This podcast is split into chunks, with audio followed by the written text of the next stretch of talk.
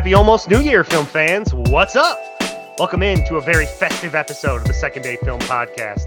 It's the official podcast of the Second Day Film Club. It is December 31st, 2022, the final day of 2022. And there's nowhere I'd rather be to start the day than here with my good buddy Mike Nichols. I'm Brandon Champion, armed with a coffee in one hand and an old fashioned in the other. And Mike, I don't know about you, but I've got some big plans today. So we are recording in the AM. I think this might be our first ever morning pod, but we have successfully recorded a podcast every month of 2022. And I was not about to screw that up on the final day of the year. So I need some morning energy from you, buddy. But how was Christmas? And uh, you got big plans tonight? Uh yeah, Christmas was great. And actually, I'm so glad you brought up Christmas.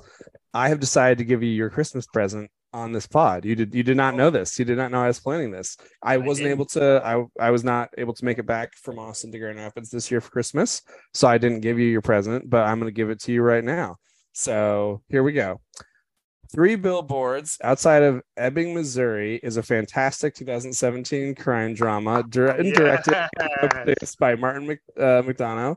Uh, it's about a Missouri woman who rents three billboards uh, to draw attention to uh, her daughter's unsolved um, rape and murder. And uh, this is a fantastic film. Uh, Frances McDormand just crushes it. Woody Harrelson crushes it. Sam Rockwell crushes it. Peter Dinklage crushes it. Like everyone in this movie does a fantastic job.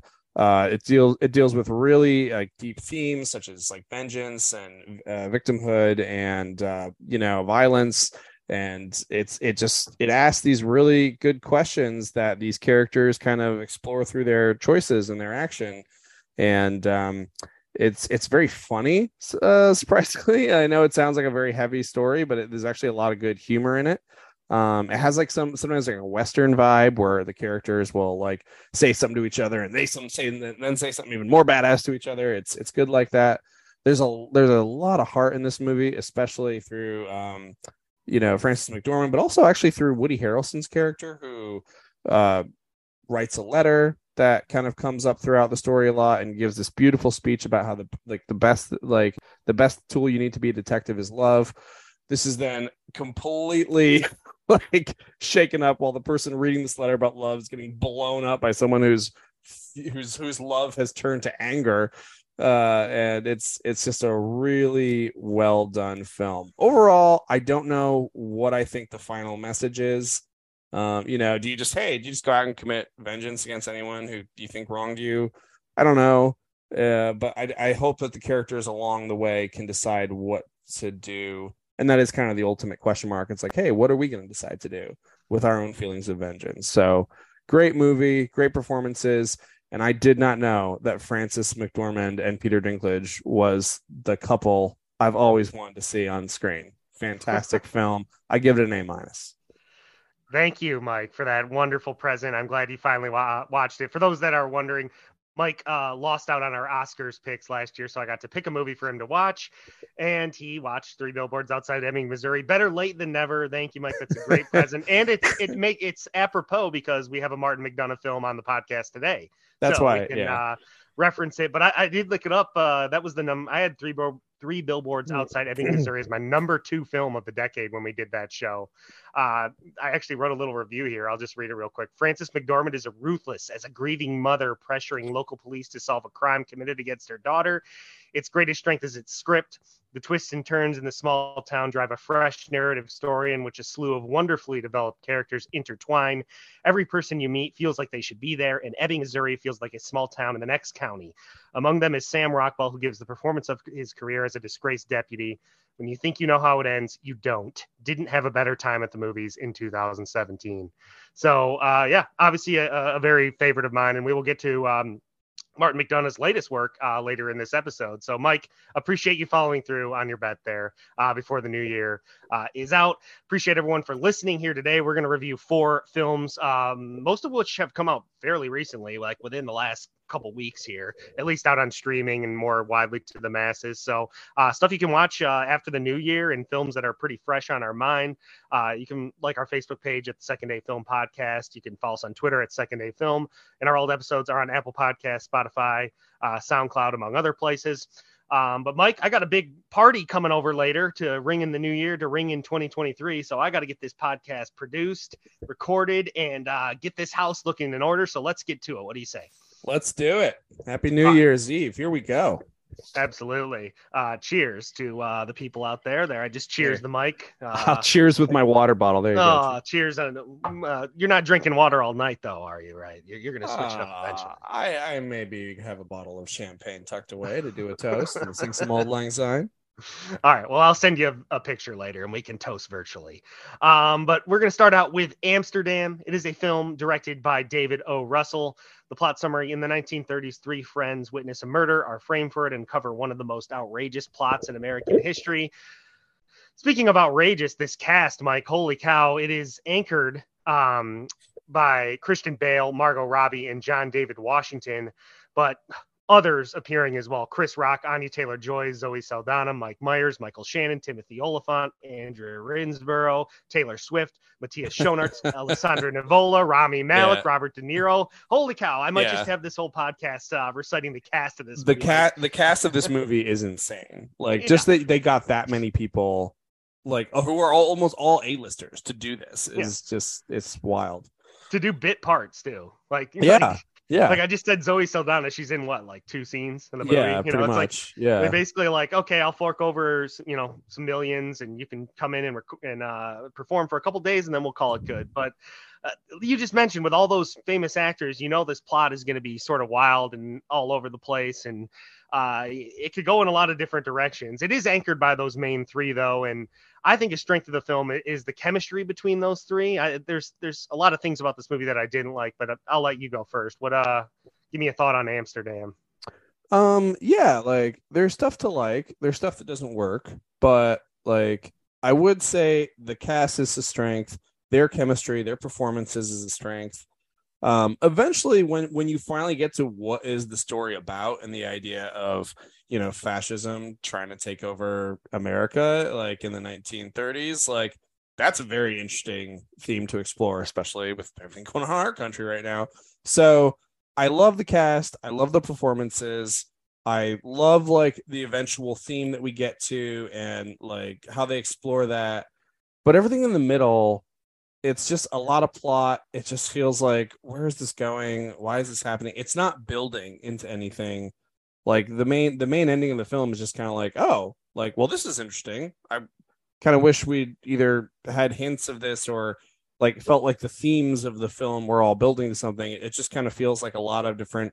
All right, here's a new scene with these characters, and here's the star cameo for it. All right, and now we're gonna jump to the next scene with these characters, and here's the star cameo. Um, it uh, it doesn't have a good flow and it's a little disjointed story and even sometimes the tone like it feels like some characters are doing a more serious film and some characters are trying to like make it a comedy uh, I, I, I don't think that all the chemistry there did match with all the characters. Um, I think the main three were fine, but uh, yeah, other other things that sometimes just felt like there was just a disjointed sense of what movie are we making exactly. Um, so overall, it was a bit like, eh, you could have passed it, but man, that is a lot of great people to get in one movie to tell a story that wasn't as interesting as it could have been. I don't know, but uh, yeah, it's maybe worth watching there's a lot going on in this movie, and there, there's a yeah. lot to like though too. I mean, I first of all, I think I think it looks great. The cinematography, the production values are great. Yeah. Uh, the sort of 1930s world that's brought to life, um, I think it's beautiful to look at. And I think the characters, like, there's a lot of characters. Obviously, all these famous people are playing. You know, uh, I would say the characters are like well conceived. They're mm-hmm. unique. Mm-hmm. They're well thought out. I mean, Christian Bale in particular, I think delivers a very strong performance as sort of the the main like quirky doctor who's like under investigation from the medical board because he's like inventing medications and like trying to use them on people and he's trying to help his old war buddies like you know fix their faces and he's got a glass eye that keeps popping out and he's just has this sort of like hunched delivery and sort of oh, weird man. demeanor about him, which uh, I, I, think he just absolutely crushes it, like embodying this role. And I think all the characters really, you know, whether it's Robert De Niro as like this you know stern but sort of like savvy old general or uh, you know Mike Myers and uh, Michael Shannon are pretty hilarious as like these salesmen that actually have a different ulterior motive and Um, the characters just have like little quirks to them that are all really cool and unique, and it sort of makes you feel like it's a real world that's lived in because like these people all sort of have their own little weird quirks to them. So I think they're cleverly conceived, and I think there's plot points in this movie that are interesting. But like you said, it's just very sort of jumbled. It, it's sort of like just meanders through like your it's almost like you're meandering through a maze and you go into a room and you're like, oh, which famous person is going to pop up here? And then they'll do their little bit and then they'll move on to a different portion of the maze and there'll be another famous person there and they're, they'll do that, their little bit, but that little bit has nothing to do with the last bit. So therefore it feels really jumbled. And you mentioned tones that are sort of going all over the place. It really feels like all these famous people filmed scenes at different points and in different places. Yeah. And it doesn't feel like a cohesive film because of that, but there is good bits in here. You know, can I just say one thing about Christian Bale in this film? This is the man who played like a badass, terrifying Batman, and you're watching him in a scene look small and frail next to Taylor Swift. Like that, like that, that chameleon ability is next level, and it really stood out to me in this movie. That's like I'm watching Christian Bale, and he does like he's just unreal how much he can change his body, his voice, his his characteristics, his like he's he's got to be like maybe the best actor of his generation. He's Did so you laugh good. out loud when Taylor Swift got hit by a bus? Because it, they played that for laughs. They absolutely did. Like, they did. Well, I was I was sitting next to a person who, uh, well, I guess we weren't sitting next to each other because uh, I had COVID uh last week. So we had to like catherine and i watched this in like separate like I, we were just like we texted each other, about yeah, the elements. yeah hit hit play at the same time and, and she she was not happy to see taylor swift die. But uh i i i thought they played it for a laugh and i did laugh. Sorry taylor swift but that, that goes back to like the tonal stuff like at times this feels like it's like trying to be like a sort of like goofy sort of satire almost and then at other mm-hmm. times it goes for like serious like oh fascism trying to avoid the us and uh, this guy has a tragic backstory and we need to examine it and it did feel like kind of all over the place. And I just feel like ultimately this movie had a lot of good ideas, a lot of good things going for it, but it just didn't come together into like a cohesive piece of cinema and with the you know it has a pretty lengthy runtime as well and it just like the plot just sort of meanders like that's the only thing i can say about it. It it feels like it, it exists more to just be like oh look at all these famous people more so than where it's actually trying to make like a good narrative structure. You and... know what? I'm realizing that christian bale made two movies that came out this year that were both movies that he was incredible in but the zany comedy ruined the movie. One was amsterdam one's thor love and thunder yeah. Uh, Basically, yeah, same problem. Technically, the same problem with both films. Yeah, I mean, you could say obviously Christian Bale's playing a completely different role in uh, Thor: Love oh, and Thunder, but completely, uh, but still the same thing. Christian Bale does a great job. The movie's zany comedy and jumbled plot kind of ruins it though, and it came out in 2022. Yeah, I mean, I don't know, like, and then just like the plot itself in this, I mentioned how it's meandering, but when it does finally come together in the end, and it's really just like this takeover coup plot, I didn't really find it that interesting. You know, I was like, we went through all this stuff, and then this is the end game, and this is the end, and this is the climax, and I don't know. I just didn't really feel like it it built up to what it needed to. Yeah, I see. I do think that that is an interesting subject to do a movie about. Like, I mean, there's a whole the the plot against America. You know, that miniseries by David Simon, like that kind of that that I would say take that takes that kind of theme more seriously. I that would was say really good, by the way. Yeah, I don't know if you got around to that. But... I still I still haven't seen it yet, but I know I, I know what it's about, and I like I, that would be a film, or this would be a film where I think it is an interesting plot. The idea of like the like Americans who were trying to make America more like Nazi Germany and and like like what Benito Mussolini did, like that is interesting to me. Uh, there's also a documentary by um uh, uh, Ken Burns that came out recently about like um, like Americans who liked the Nazis in like the 30s yeah. and stuff. I like just want to clarify. So, I think that's an interesting idea. Yeah. I don't think that it was executed well in this movie to make yeah, it. Exactly. Yeah, I, I would agree with that. Um, also, we're saying it's an interesting idea to explore, not that we think it's a good thing that people yeah, we're not on board to make America like Nazis. We don't like that. But yeah, overall, I'd give this film. Uh, I I'd give it a B minus because it, it is everyone it does good. It's always good to watch, um, and it is it, it does does come to an interesting conclusion. but overall, like the sum of the parts, like just didn't really work. I gave it a six and a half out of ten, uh, mostly because of the performances and because of, of the production values. Um, I think you know, Christian Bale, Margot Robbie, and, and John David Washington are definitely entertaining. They have good chemistry, I would say, as the trio yeah. when they're, you know, singing the random songs and sort of looking at each other and um, how they're like these very unlikely trio of friends that sort of find sort of kindred spirits in each other because they all have mm-hmm. this sort of like weirdness to them and they sort of see each other and they stick together and that idea of friendship and how they're going to go through all these challenges together is kind of fun. But I just think this movie could have been better than it was. And also, we should mention uh, the off the outside the movie stuff involving David O. Russell, uh, just a- accusations. He's had a lot of stuff, bad stuff uh, surrounding him. And uh, that probably didn't help this movie. Uh, either at the box office where it bombed or uh, with crit- in critics' eyes, even though I do as much as I can to sort of separate that from the film itself. But um, just sort of another black eye for this film that probably when you look at that cast and the director had the potential to be a lot more. So uh, I would say slightly disappointing for Amsterdam, but I believe it is on HBO Max now. If you want to check it out, some good performances, if nothing else. Um, moving forward to another film that has a huge ensemble cast um, and i think that does a better job sort of utilizing that ensemble cast than amsterdam did. Uh, it's a film that just came out on christmas day or, or maybe the, the, the uh, day before on netflix. It's glass onion a knives out mystery or as rian johnson would just like us to call it just uh, glass, glass. Onion he didn't. He, yeah. Yes, and I would like that too. I hate that we have to serialize everything these days. I'm with him on that. Um, but famed Southern detective Benoit Blanc travels to Greece for his latest case.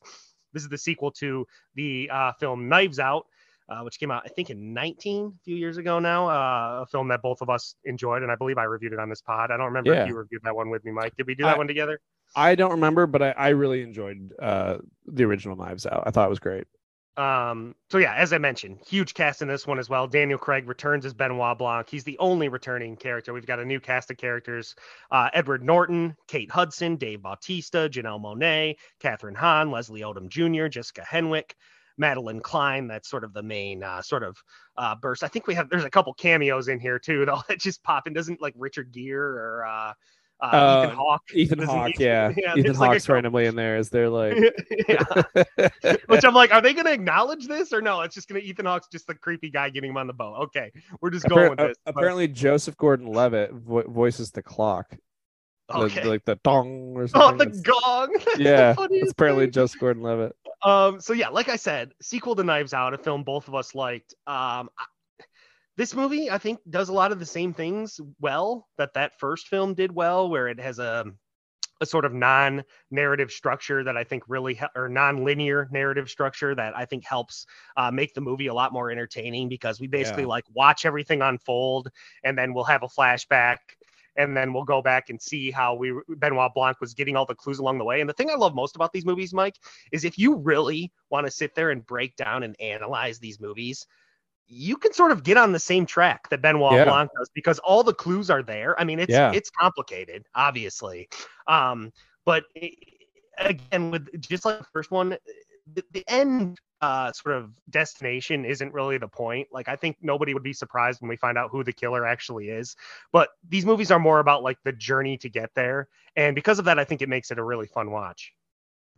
Yeah, I I'm glad to see Rian Johnson getting more into like murder mystery because I think that he is amazing with trying to like like kind of trick the audience or like show them things they don't realize they're seeing and then flip it up on its head and show it to them again in a new light, which is literally what this movie is. Like the whole first like I don't know half or two thirds of the film is you watching this story play out and then we cut back to like a couple weeks before and suddenly something else is revealed.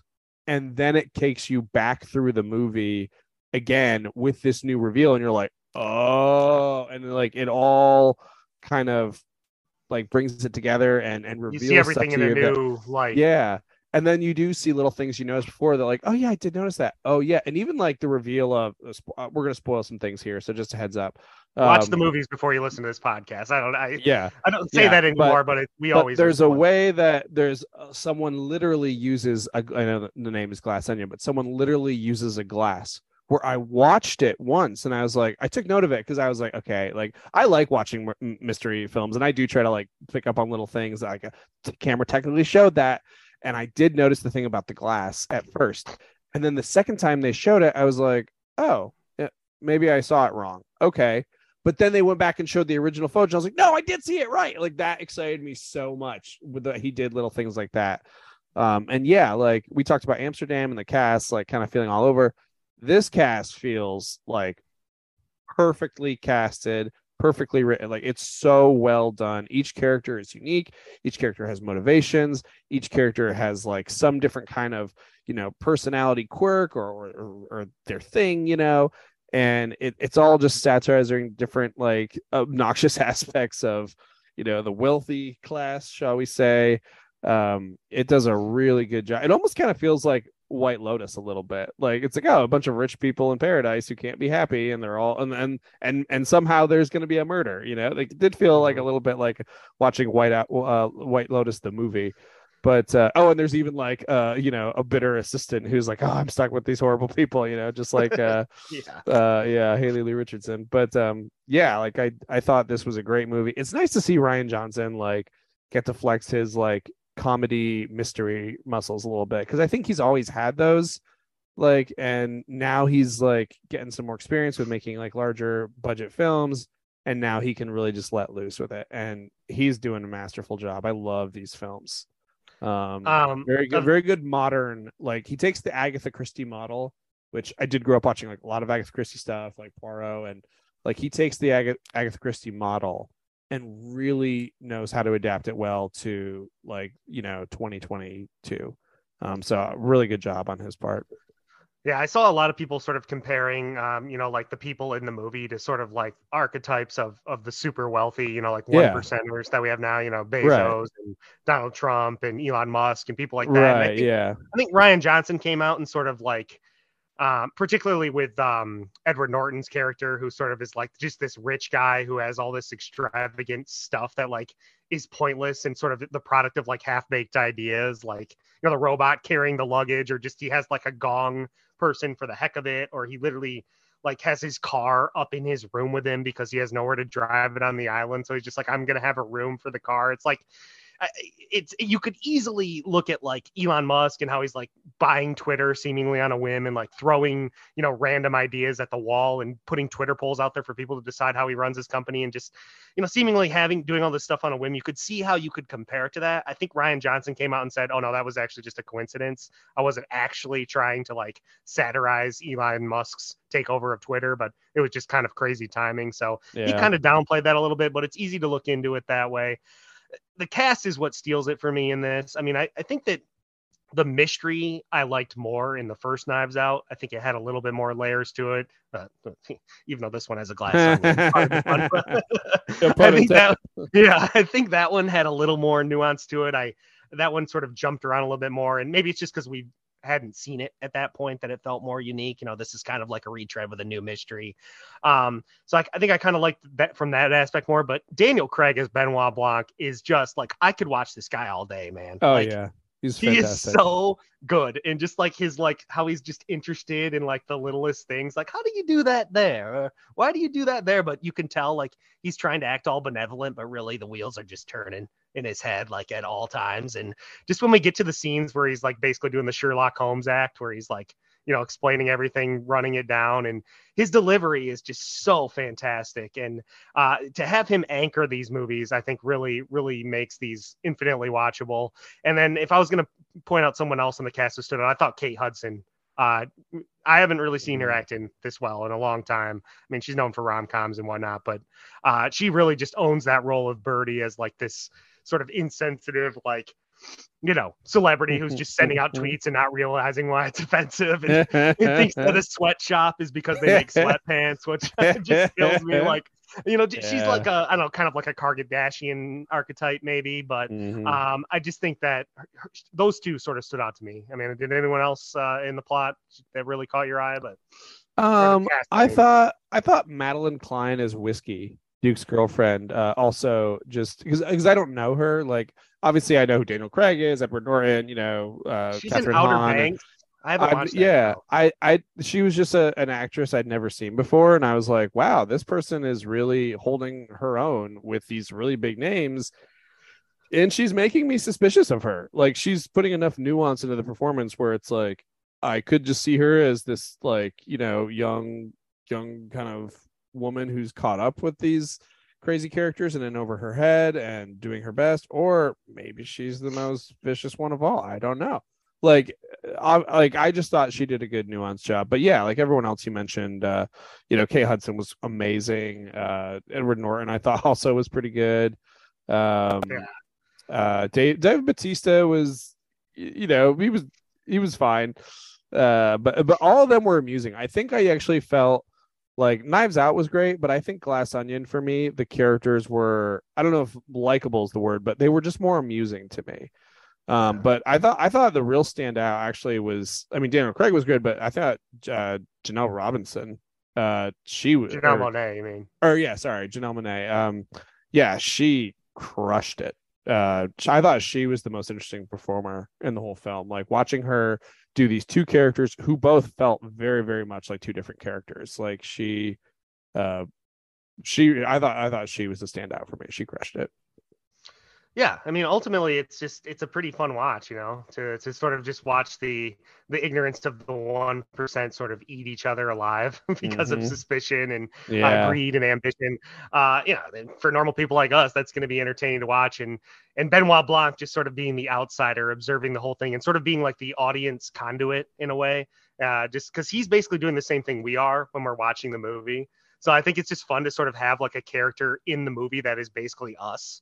You know, I think Mhm. that's why these movies work because it almost feels like you're watching. It's like an interactive experience. yeah. It's like you're, you know, they make references to the board game Clue in the movie, and we talk about how Benoit Blanc is like terrible game. That's like which I just, yeah. I think I find it hilarious that the world famous detective thinks Clue is a stupid game. That just cracks me up. But Mhm. uh, you know, they almost make reference to it's like you're basically like playing a game while watching this movie, and I think that's why they're entertaining. And I believe we are going to get another one at least because I think Netflix signed on with Rian Johnson for a two film uh, sort of thing. So, you know, I think they can keep these coming as long as they're fresh um, and interesting. You know, it, they need to. You mentioned liking this cast a little bit more than the first one. I think that's because in the first one, they, it was all one family, and they were all like this stuffy, snobby family that all sort of were different but had sort of the same character flaw.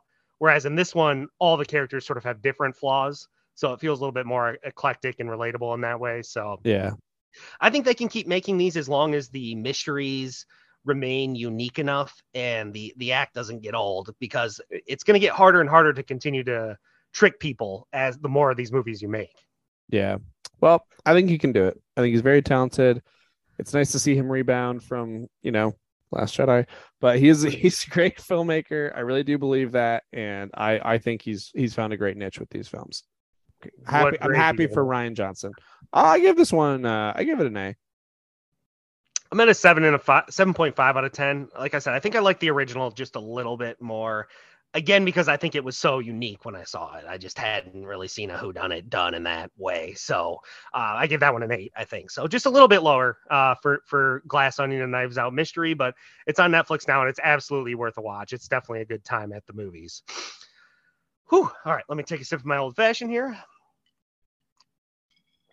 Cheers, everyone. Happy New Year. Uh, yes, it is not even noon, and I'm drinking an old fashioned. Don't judge me. Uh, hey, you know? It's five o'clock somewhere. exactly. Um, maybe it's five o'clock on Inisherin.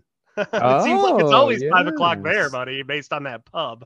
Uh, but moving on, we mentioned we were going to talk ano- another Martin McDonagh movie, and Mike, I'm glad that you watched um, Three Billboards Outside Ebbing, Missouri, because I think it gi- will give you a better idea of the kind of films Martin McDonagh makes. You mentioned in that review that it's it's serious stuff going on on screen, but it's funny. Uh, that's pretty much the same vibe here for Banshees of Inisherin. Uh, it tells the story of two lifelong friends who find themselves at an impasse when one abruptly ends their relationship with alarming consequences for both of them. As I mentioned, written and directed by Martin McDonagh. Uh, this film, unlike these previous two films, has a pretty um, you know small cast anchored by Colin Farrell and Brendan Gleeson as the two friends, Kerry Condon and uh, what's the guy's name? Barry Keoghan are the other two sort of main players in this movie. And, and really, other than that, you just have some supporting guys. Mike, I think we might have had sort of different reactions to this movie because I watched it and was raving about it and going crazy and being like, you got to watch this movie. But then I was in Avatar and I got out and I get, I get to a text message and you're like, I just watched that. What the heck? And then you sent me a crying face. And I'm like, so, uh, you know, I've got some thoughts here, but um, did Banshees make you cry? Uh, it did not make me cry, but it did make me sad because I well, first off, I should say, yeah, I love I love this director and I love these two actors together, Colin Farrell and Brendan Gleeson. Uh, In Bruges was like uh, this. I loved that movie. I had such a kick watching it when I watched it like years and years ago.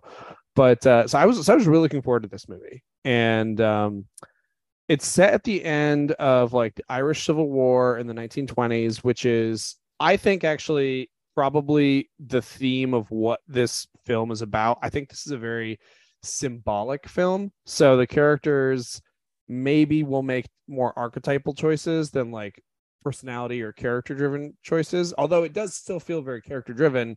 Um, I do think a lot of this film, at least the way I interpreted it, is meant to be kind of symbolic. Um, and I think it probably has to do with the Irish Civil War. I don't really know much about that war, to be honest, but uh, it does feel like this is a civil war between two people who are both Irish and both friends, and now they're turning against each other, and the conflict is leading to, you know, sadder and sadder outcomes.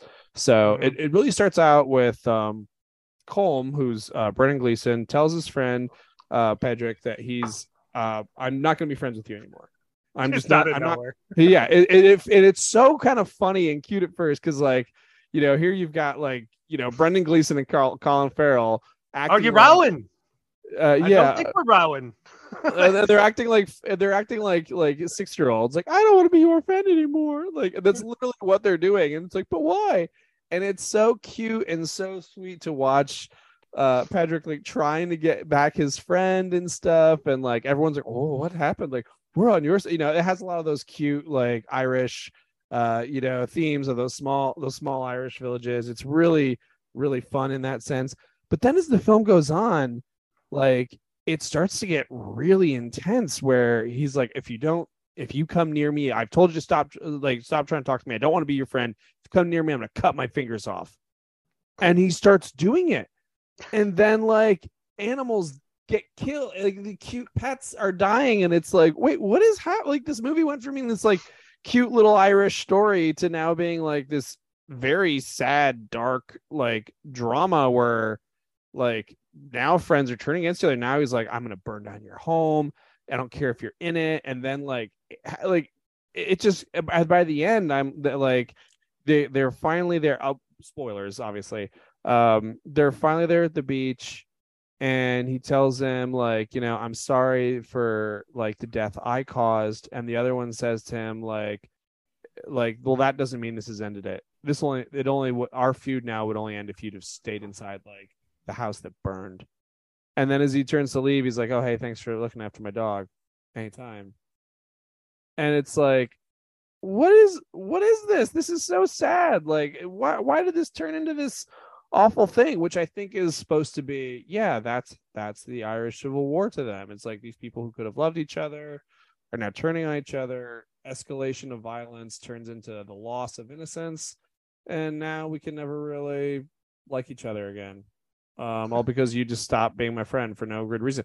And we never really do find out the reason. I think that also frustrated me a little bit. Like his reasoning that he gave was just like, you know what? I just don't want to keep talking, like, you know, talking shit with my friend all day. I want to like make great music before I die and like be remembered as something great, which I get as a creative. I kind of get that a little bit. Like there's times where I, I, do wonder, am I wasting my life when I could be like, you know, writing a great novel, but really I don't think I'm capable of writing a great novel. So anyway, but um, yeah, like I never I wish we'd really nailed into like, yeah, but why is this guy he's cutting off his fingers and he wants to write music? Like, why? And this is because why I think, think you hit it though. I think you hit it. It's not meant to be taken literally. exactly. It's- I think it's yeah. symbolic. This is why. Yeah. So overall, it's a it's a really great movie.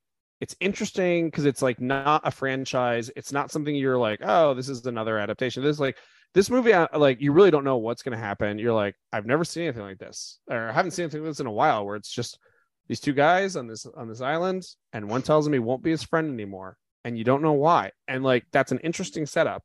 So overall, I really enjoyed watching this film, but by the end, I was not left feeling anything but just like sadness and frustration and uh, which it would. I guess if he's wanting me if Martin Mc, McDonagh wants me to feel good, but uh, yeah, it was not. It was like the opposite of a feel good film. This is a feel bad film, and I was like, ah, I didn't. I Yeah, don't like see, that. I didn't I didn't have those sad feelings that you did because I think I was like, this is it's it was so entertaining to watch, and I just like these friends have basically decided that like, oh, we're at an impasse and we're just gonna go about this forever. I don't know. It's like I wasn't taking the things that were actually happening on screen literally. I mean, I did get sad when Jenny the donkey died, obviously, but Oh, I'm just yeah. like, but like I think you were onto something with sort of it's symbolic, you know, because we throughout the movie we see you know scenes of the mainland and like gunfire going Yeah, off or hear- cannons hear- or whatever yeah, you hear and you the hear the yeah. the strife going on in the outside world whereas Inisherin is on this island and they're sort of like away from the Right. war but what we see unfold on screen is sort of like a microcosmed version of the war. So like it's like okay you have these two people that randomly you know they're from the same village they're friends they start fighting with each other and now they're having like these random tiffs on the island that is sort of representing the larger scope of things. But the movie yeah while there's some sad stuff going on i just found it so entertaining to watch. Like and a lot of that is with the script and the, the delivery from the two actors but but this sort of like Fantastic. It has sort of like this like right from the jump what i'm talking about you know are you rowan i don't think we're rowan maybe we're rowan you know there's sort of like this repeating nature to the script where they're like sort of doing like this call and return thing like an echo effect of each other and characters are doing all the time like one will say something and then the next character will say the same exact thing but with a different inflection and it just makes like the whole experience of watching these characters in the village interact with each other so entertaining because it's just like like they're talking about something serious but they'll be like just bouncing it back and forth off each other like a ping pong ball that it becomes entertaining and, and humorous you know Yeah.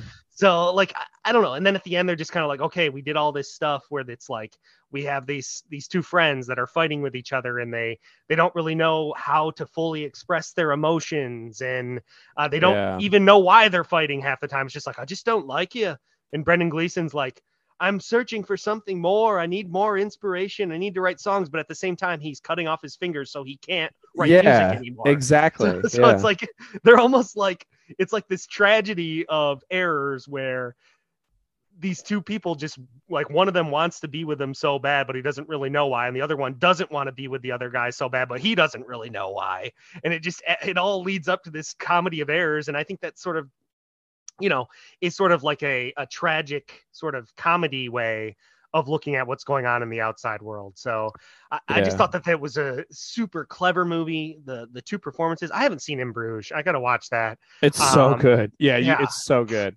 but these two together are just amazing. And i don't know what it is man. Maybe it's just because we're americans but irish accents just i freaking love them man. Like it just makes it more entertaining to me. Yeah. Yeah, it's great. I like I love like uh, little Irish movies or movies about like just the little quaint but like naughty little things that like small Irish towns get up to. It's uh, like, it always has like a sweetness to it, which is why this one feels like, oh wow, this one did not go in the direction of sweetness. Um, Mhm. but I actually like a, a couple other performances of this felt like Colin Farrell, the sense of humor that he infused in his character is just brilliant. I thought the So line deliveries, pathetic. He was so so good. The other person that really stood out, I mean, Brendan Gleeson was great, of course, but Kerry Condon, uh, the Mhm. sister Siobhan, absolutely fantastic. Like she was so so like funny and caring, and like the, the more annoyed she was getting at these men, you like you just felt for her. And He's like, I can't do this anymore. I'm leaving. yeah, it I'm was so like you. It was both genuine anger that was very relatable and very real, and yet the way it was done was so funny at the same time. I- It was And I I have never really seen her in anything other than uh, she plays um, in Better Call Saul. She's Yeah. she's uh, um, Mike's son's wife. Well, I used to love. There's an HBO show called Rome, and she was one of the main characters in Rome, and she was great in that. And Ro- Rome. I need to Rome is that. like one of the most underrated shows on HBO. It was basically like Game of Thrones before Game of Thrones. It's so good. Only ran two seasons because it got too expensive to make, and also the characters were like, or the actors were basically going everywhere. But yeah, sh- I I knew her from that, and she's also um she's the voice of Friday in uh the Iron Man movies when he Oh, like yeah. gets the new AI. So yeah, she's she's she's around, and she's a fantastic actress. So I hope this like I hope this like kind of blows her up a bit more and she gets more attention because I, I I, would love to see her in more stuff. I could great. see all four of the main cast people getting a nom, an Oscar nom for this because Barry Ke- Keoghan Keegan uh, was also great as the as the tragic kid who's just sort of yeah. you know the town misfit and you know tragedy happens to him. That was legitimately sad, but oh yeah, that was I sad. think yeah. the movie is like. I really just think it's sort of like, in addition to the symbolic stuff, it- it's sort of just trying to analyze like males and how they can't deal with their loneliness and they can't deal with their emotions, and because of that, they lash out in the most ridiculous Yeah. of ways. And, And at the the, same need- the- time, yeah. that the, just the need for connection and not knowing how to do it, and I think at the same time, you know, their sort of battle sort of represents the larger battle going on in Ireland. Um, Yeah. it's just sort of like a and sort of represents that there's probably a lot of men around that country at that time that feel lonely and isolated and you know people they were once friend friends with are now enemies and it's probably sort of a reflection on that but at its heart this movie is really just a simple story that takes a dark turn but is wildly entertaining to watch along the way uh, i have it as, as one of my favorite movies of the year um, and i gave it a 9 out of 10 mike which i don't give a lot of nines you know on this podcast that's as high as i go so I I just loved watching it so much. And, and Martin McDonagh, the way that he can mix tragedy with comedy uh, is is uncanny. So uh, he's quickly becoming one of my favorites. Yeah. Yeah, he's fantastic. So it was after I saw Banshees that I was like, okay, I, I'm gonna I'm gonna knock out uh three billboards before the end of the year. One, because I wanted to give And there's you a lot of similarities. Yes, the that's what I was about to say. There's actually a lot of similarities between these two films, and you can see it in his writing. And frankly, there's similar similarities in In Bruges too. I like. Let me know if you watch that and what you think of that. I really love that film. But uh, one last thing I'll say about this movie, um, I, it was very. I you you talked about like the way the movie kind of ha- had some confrontations for men about like, hey, men deal with your problems in healthier ways and and I, I agree with I agree with that message, and I, I agree with the way it was portrayed. It was it was wonderful, but there was something about Brendan Gleeson's character that really stood out to me in this movie, where he the the reason he ultimately gives for why I'm just gonna not be friends with you anymore. It, he kind of gives a twofold reason. One, you're just too nice and boring, like you're too dull for me. Yeah. But then the I other reason he gives, oh sorry, go ahead. No, no, you're good. I, I just he just keeps asking people if he's dull, and everyone Yeah. just keeps telling him, "You're a nice guy." I know it's so funny, but it, but that leads into it. Like so, he then tells him he gives him a second reason of like you know I I realize life is short and I really want to make like great music before before my life is over. Like, and I won't really have the energy or the time to do that if I'm just down at the pub with you, you know, talking talking about dumb things all day. And so there's like this arrogance of the only way you really last or the only way you're really important is if you create great art behind you. And I've I've been guilty of holding on to that mindset for too long um, in my life sometimes. And and I, I definitely have struggled with that thought process in my life of even my own self worth of like if I'm not creating great art, if I'm not writing things, like if I'm not creating something that can last behind me, like did my life really matter? Am I really that important? Am I all that great of a writer or an artist or whatever? Like that's a very real issue that I think I haven't really seen portrayed a lot. And Phil Whiplash, I think, did a good job with it. But it was nice to kind of like see that explored a little bit and also then kind of confronted as there's a there's some flaws to that mindset. And it lead and my favorite moment of the whole movie is when he can is when Patrick confronts him about it and he goes in and he says that you know what I'm nice and there's nothing wrong with being nice and you're not nice and like his whole speech about how like the most important thing is actually just being nice. I was like it melted me.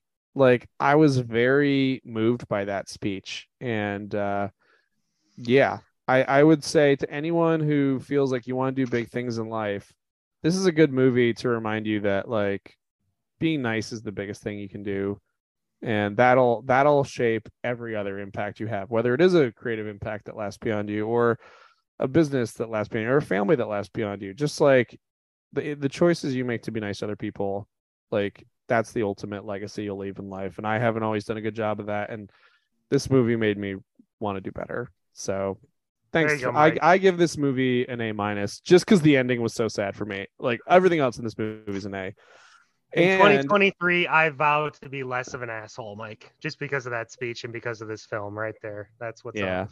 be nice people i know the, the tagline of this movie should just be be nice that'd be so funny I think that's Great. taken.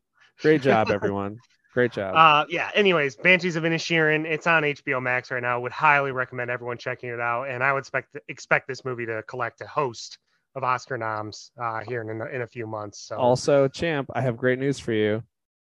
It is officially well, it's four it's 4:56 p.m. in Ireland right now. So you asked with this all started because I you were I was like, hey, you know, you're drinking in the morning. It's five o'clock somewhere, and you're like, hey, maybe it's five o'clock in Inisherin. and as soon as you said that, I just like Googled what time is it in Ireland right now, and it was like when we started, it was like four like 40 or something p.m. and I was like, oh my gosh, that's so funny. By the time we get done reviewing this movie, it literally will be five five o'clock in Ireland. yeah, and, And it is right be in the- now. Podrick would be in the pub already. Right yeah, because so, uh, it's it's 10:56 a.m. CT time here in Austin. I think it's like 11:56 there for you right now. But it is officially five o'clock in Ireland now. So cheers, man. You're good. let's go, baby. Go, Cheers to the baby. Banshees of Inisherin. I'll I'll drink with you two cheers. Drink a cup of Uh, kindness. yeah. All right. Let's move on to the final film we're going to review today. It's one of the most anticipated films of the year. It's Avatar: The Way of Water, James Cameron's long-awaited sequel to the 2009 record-breaking spectacle Avatar. It follows the story of Jake Sully, who lives with his new family formed on the extrasolar moon Pandora. Once a familiar threat returns to finish what was previously started, Jake must work with Neytiri in an army of Na'vi to protect their home. Um, this film once again stars Sam Worthington and Zoe Saldana, Stephen Lang, Joel David Moore, CCH Ponder, Giovanni Ribisi, Dilip Rao, and Matt Gerald repri- reprieve roles along with Sigourney Weaver.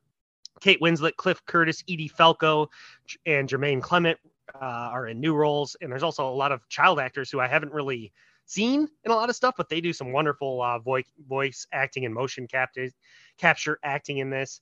Uh, Mike, Avatar, I just went and saw this in IMAX 3D uh, with my buddy. The film started at 9:30 at night, so I didn't get out of there till one in the morning. Um, but um, Avatar, you know, we go see we go to see these movies for the spectacle. You got to see this movie on the big screen to get its full impact.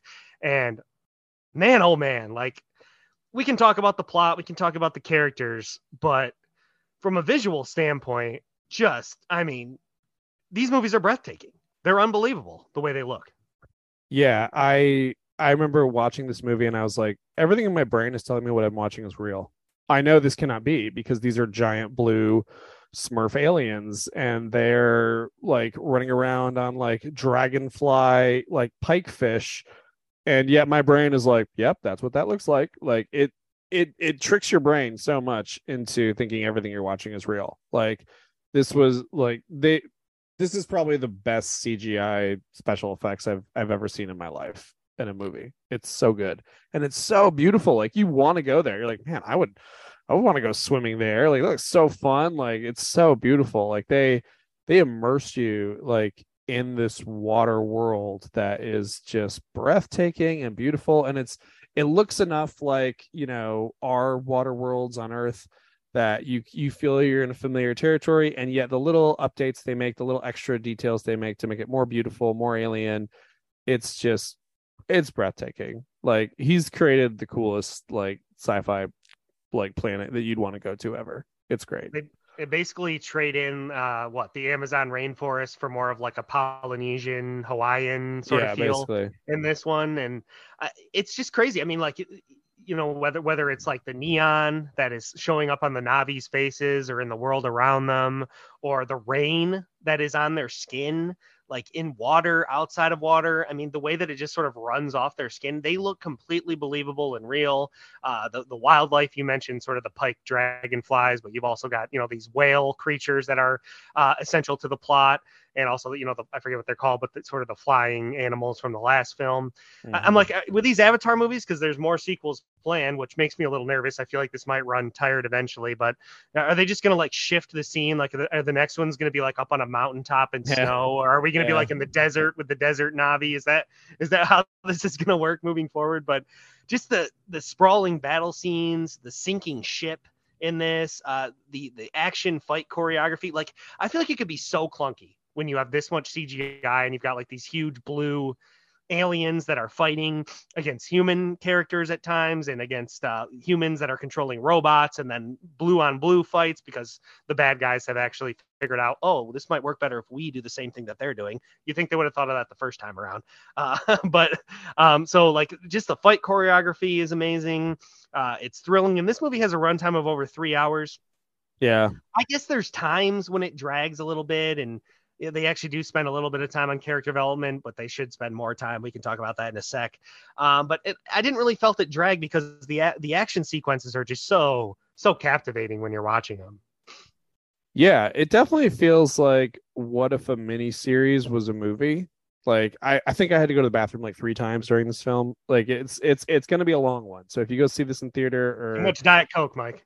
yeah, well, uh it's it's gonna be a long one. And it, it does feel like this could have been broken up into like, you know, four episodes of a of a cool Disney Plus series or something. I don't know. But it it, it is like you're never bored watching it. Like it's uh the action sequences or or the water sequences, like, you know, they're they're just they're so visual. And yeah, there's actually uh there's some good character development with like Some. what yeah. I- there's I think the kids. not- I think I think the kids. Sorry, I didn't mean to step on you there, but no no you're some- good. You're okay. some kid. I think the kids because there's four of them, right? And we're sort of thrown into it right away. Like, oh crap, there's four kids here. How am I gonna? They're all blue, and they really do work to differentiate the four. And they all have sort of their own character traits and character flaws. Jake and Neytiri get a little bit more. The thing that I will push back on the character development is the bad guys are just too bad. You know, we talked about the General Colonel Tavington from the Patriot a couple pods ago and how he's just like pure evil. Yeah. the, the the humans in this are just like they're just evil just just kind of for the sake of being evil. Like we're gonna burn every tree we're gonna kill every animal we're gonna destroy everything you know? They're just almost a little bit too comically bad for me. I wish we yeah we get this sort of like bit part about how they're mining these whales for their brain power because we want to live forever and earth is dying but i don't know like I, I wish there was some of these human characters that were a little bit more like um, you know a little more uh, nuanced in their sort of evil good ways because the general himself is just so comically bad that it's like I don't know. It feels like we could do better for, for from the villain character development standpoint. Yeah, I thought it was interesting that we didn't even get a new villain. Like Same the guy, villain in the last retread. Yeah, like the villain in the in the last movie is is Stephen Lang, does a great job. He's like this, you know, badass evil like mil- Whoop. Oh, sorry, was I muted? No, I accidentally did. I meant to mute myself and I muted you. My bad. Oh, no worries.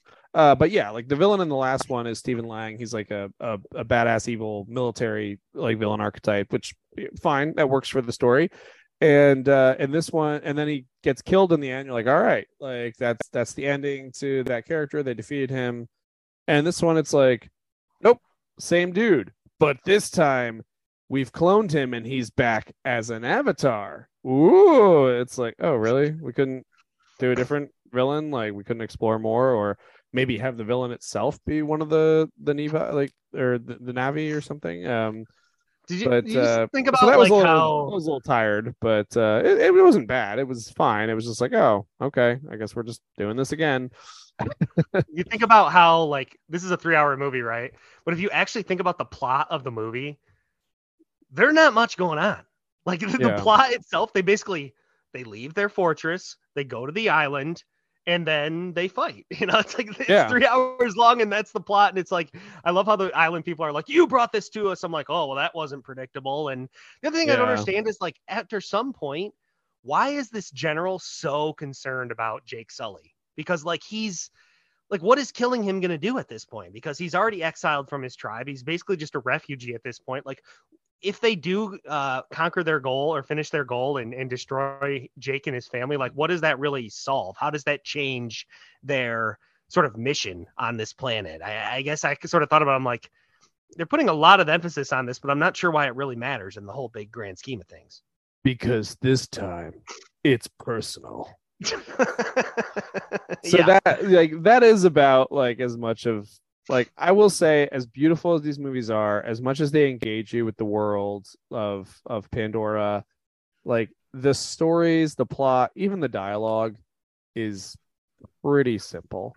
It's pretty I laughed basic. when they were talking to the whales like they're like humans. Uh, it's like, Your yeah. son is so beautiful, and the whale's like, "Yes, thank you. I've been spending many seasons working to." I'm like, that whale is so dead. Like they are setting us up for that whale. Like I'm like, I told my buddy coming into this, I'm like, I think some CGI animals are gonna die in this, and I'm definitely gonna cry. Like it's it's gonna bug me, and I'm like, oh, sure enough, we get a whole prolonged poaching scene where they're like messing with their echolocation and like shooting them with harpoons. And just to make it sting a little more, once that scene's over, they go, Oh, these are highly intelligent beings doing mathematics. And it's like, okay, we get it. You want us to feel like shit. I'm like, I don't need this extending poaching poaching scene. I get you're trying to make us like care for the characters and making us angry and and you got to do that kind of stuff. But I'm just like, why do we need this half hour poaching scene telling us how intelligent these whales are? Like, I'm like, save the whales, Mike. Save the whales. I know, yeah. It was kind of funny. And that scene, Jermaine Jermaine Clements in the scene, which was so random. I was like, wait, what is what is Flight of the Conchords doing here? It was great. And, one guy's like, just like, I'm gonna kill them all. Yeah. but yeah, like it was uh yeah, like and th- I think that that issue is also like maybe why I didn't enjoy the first Avatar as much cuz it's like I agree with the mess like yeah, like poaching is wrong and yeah, we should respect nature. We're harming it too much. Like the, of course, like the messages are so basic and simple and I don't disagree with them, but I think they're just done in maybe such an overhanded way that it just feels a little I don't know, not interesting or not entertaining when it's too it's black so- and white. It's too black and white. It's too like it's too I mean- this side's bad and this side's it's too blue and white. Okay, sorry, blue and white. It's too Okay. blue and white. That Uh, did one it. That, side is good and one side is bad, and that's it. yeah, but I don't disagree. Like I don't disagree that harming nature is bad. That's what I don't. I I, I I don't fully understand what it is about these like these movies that I just can't care about. Like I I love the world. I love seeing people enjoy nature and like living in, tune with it. Like I agree with all that. Like that's great. I I don't think corporations should be you know hurting nature and harming animals. Like it's it's terrible. Like but there's something about these movies where I'm like yeah, but I don't want this movie to be the spokesperson for it. I don't know why. I I think these are I think these it's are because fine it gets films. lost. I think it's because it, the message gets lost in the spectacle. You know, like it, it doesn't seem like the point of it is to really spread those messages. It's just sort of using it as, you know, it's like it's it's Pocahontas on steroids. It's it's Yeah, basically just using it to show us this spectacle, and I guess that's fine because I said it right off the top. We're going to Avatar for spectacle. We're going to see cool imagery, and it does land uh, on that point. I just wish that there was a little bit more nuance in the characters, and I wish there was a little bit more like you know originality in the plot because you know we talked about the first film was basically Pocahontas.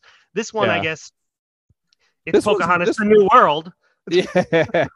well, this one this one is more original. Like you care about the kids, you get to know the kids, like their struggles. Which again, like it's all it's all these same tropes you see in a new kids trying to fit in. Like it's it's so like tropey that I think maybe that's why it gets a little sometimes it, it just feels like it's not interesting because you're like I've seen this a million times. I know exactly what's going to happen, and it, it's not giving me anything new. And even like the whole the way of water, like what is the way of water?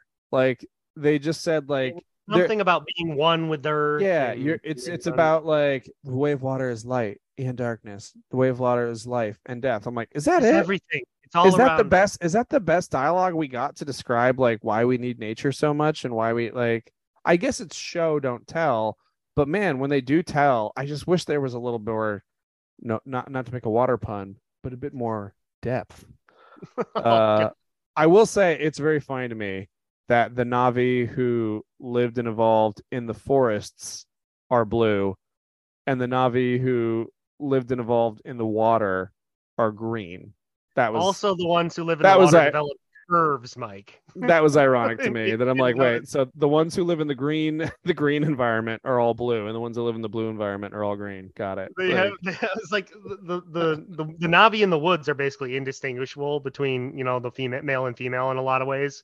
and then the ones in when you get to the water, it's like, oh, they have like they're busty. Like, what is Yeah. there better nutrients in the water, or what? What is it? You know, it was like uh, maybe that was just a. I think it the color thing was just to help us differentiate between the two tribes. Yeah. You know? But Um, overall, you know, I liked this movie. I cared yeah, about I I, cared about I the characters. I cared about the whales. You know, I love I whales, enjoyed man. it. I liked it better than the first one, and I I definitely want to see where the story goes. And if he does do like, oh, we're now going to go to the desert tribe or the the the fire tribe or the, or the mountain the cold winter mountain tribe, like I'm up for it. Like I want to see what these people do. To me, the real talent I mean, yes, James Cameron, of course, and like the actors all do a fine job, but every single like CGI artist on this movie, like that's who we should really celebrate because that's who we went to go see this movie for.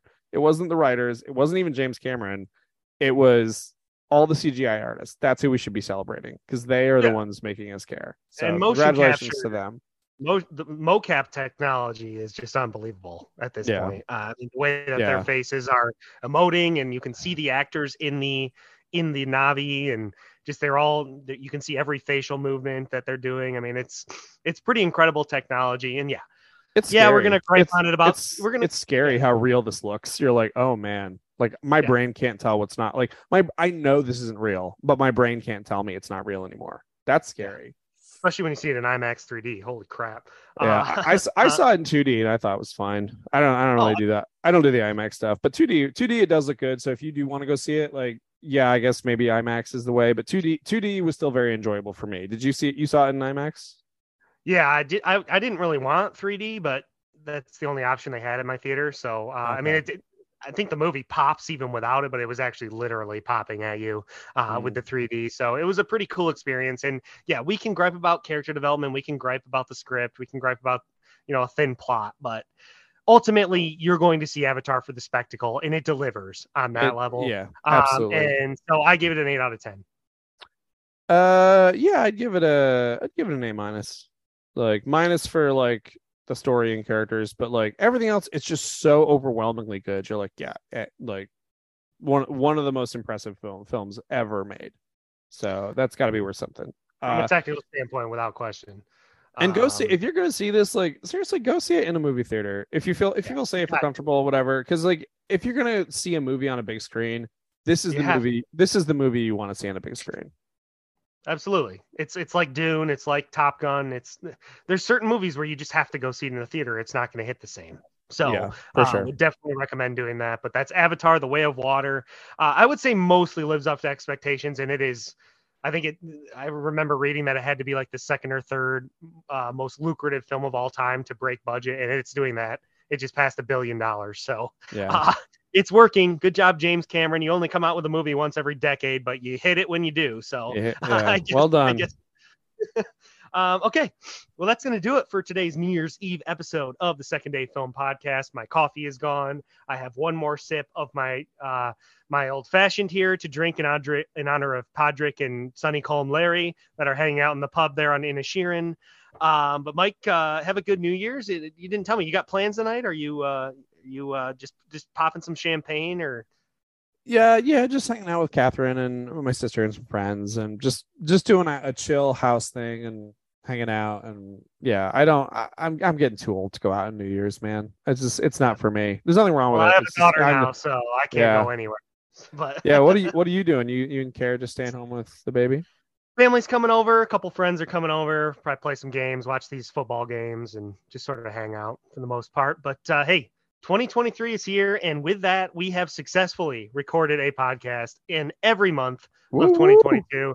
Nice work, Mike. We'll be back soon. There's a lot more films out there that we need to review and check into. Yeah. We'll get Oscar nom soon. There's, I mean, at this time of year, there's a lot coming out, so it's hard to stay on top of everything. But these were the four films we re- reviewed today. Were four films that I really wanted to talk about, so I'm glad we made time here today. And uh, yeah, it should be good. We'll keep pressing on into 2023, which, believe it or not, Mike, will be the fifth year we've been doing this podcast. 2023. Wow. So How Uh, when yeah. when did when did I join? When did I start doing it? I think the first one I had you on was like 20 or 19. I think I had you on, and then full time you started in like 21. I want to say last year, um, but I don't know. I'll, I'll go back and look. We'll check it out. But it's been a it's been a fun road. It's been a fun ride. I love that we have someone who's uh, just as nerdy and willing and eager to talk about these films in depth as I am. So, uh, cheers to you, buddy. Uh, it's been a good year. I've enjoyed talking about movies with you this year, um, and there's been some good ones. So. Uh, I appreciate it. Well, I, I don't think I'll we'll come out with a top ten list, but I, maybe I'll mention my top ten on the pod next time. But we'll be back in, in 2023 and appreciate everyone for listening. Uh, you can, again, old episodes on SoundCloud, Apple Podcast, uh, Spotify, other places, and our Facebook page is the Second Day Film Podcast. So for Mike Nichols, I'm Brandon Champion. Mike, happy 2023. Happy New Year. Happy New Year, uh, buddy. For film fans, happy New Year to all of you. We will talk to you next time. And uh, thank you for listening to the Second Day Film Podcast. And until next time, in 2023, we'll see you at the movie.